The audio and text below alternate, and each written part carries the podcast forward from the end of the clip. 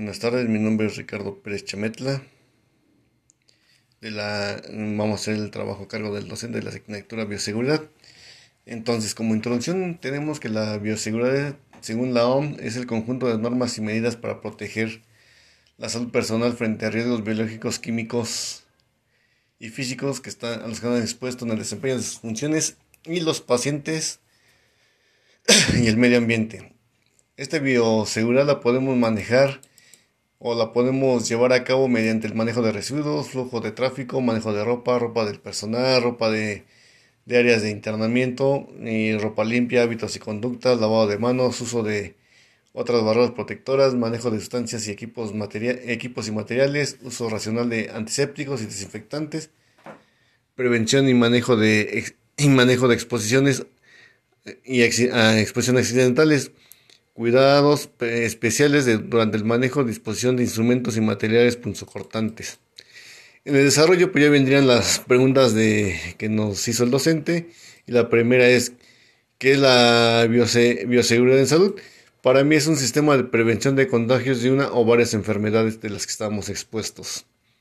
¿Qué importancia cobra la bioseguridad dentro del sistema de salud? Es, la principal, es, la, es el principal sistema de prevención y contención de enfermedades que se trata dentro de la institución, así y así evitar su salida y salida y diseminación de la institución.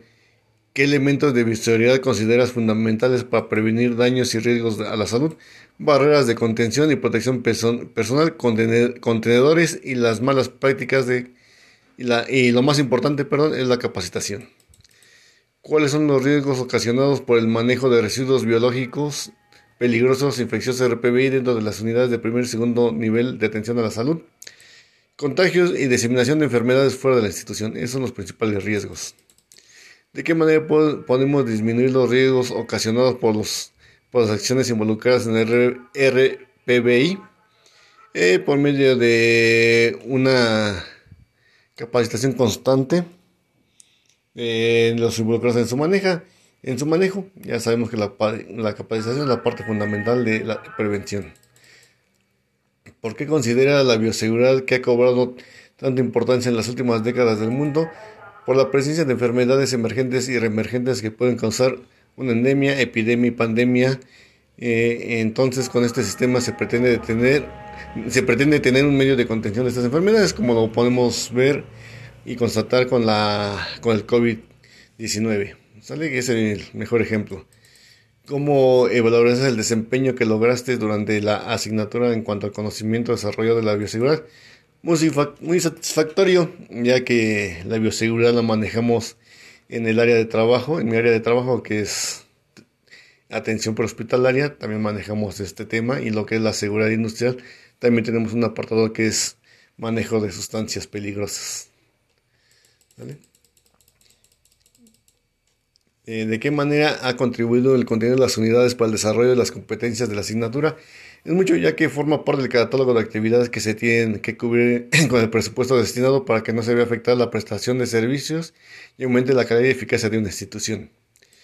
Con relación a la identificación de riesgos y daños para la salud, ¿de qué manera consideras que pudieran disminuirse dentro del, del ejercicio de bioseguridad?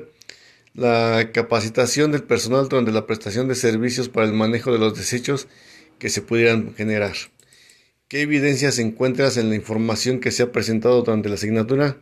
Que hay varias publicaciones que manejan el tema y las que nos compartió el docente van enfocadas a cada parte o a cada tema de la materia. ¿Qué, qué conclusiones personales son las que extraes de la asignatura de bioseguridad? ¿Qué es la principal forma de prevenir y contener un brote o diseminación de, una enfermedad? La capacidad personal sobre este tema siempre será la de suma importancia. El manejo, el manejo siempre deberá ser con los cuatro, hábitos de seguridad para evitar cualquier tipo de, riesgo. ¿Cómo integrarías el conocimiento junto con las demás asignaturas de la carga curricular de la carrera? El conocimiento de esto va relacionado con las enfermedades infectocontagiosas y saber destinar los recursos que, que tengamos para su contención y prevención. Creo que toda la parte de la gerencia va relacionada con el manejo del presupuesto o manejo de los recursos que tengamos a nuestra disposición. Bueno, pues esto sería todo por parte de la asignación a carga del docente. Muchas gracias.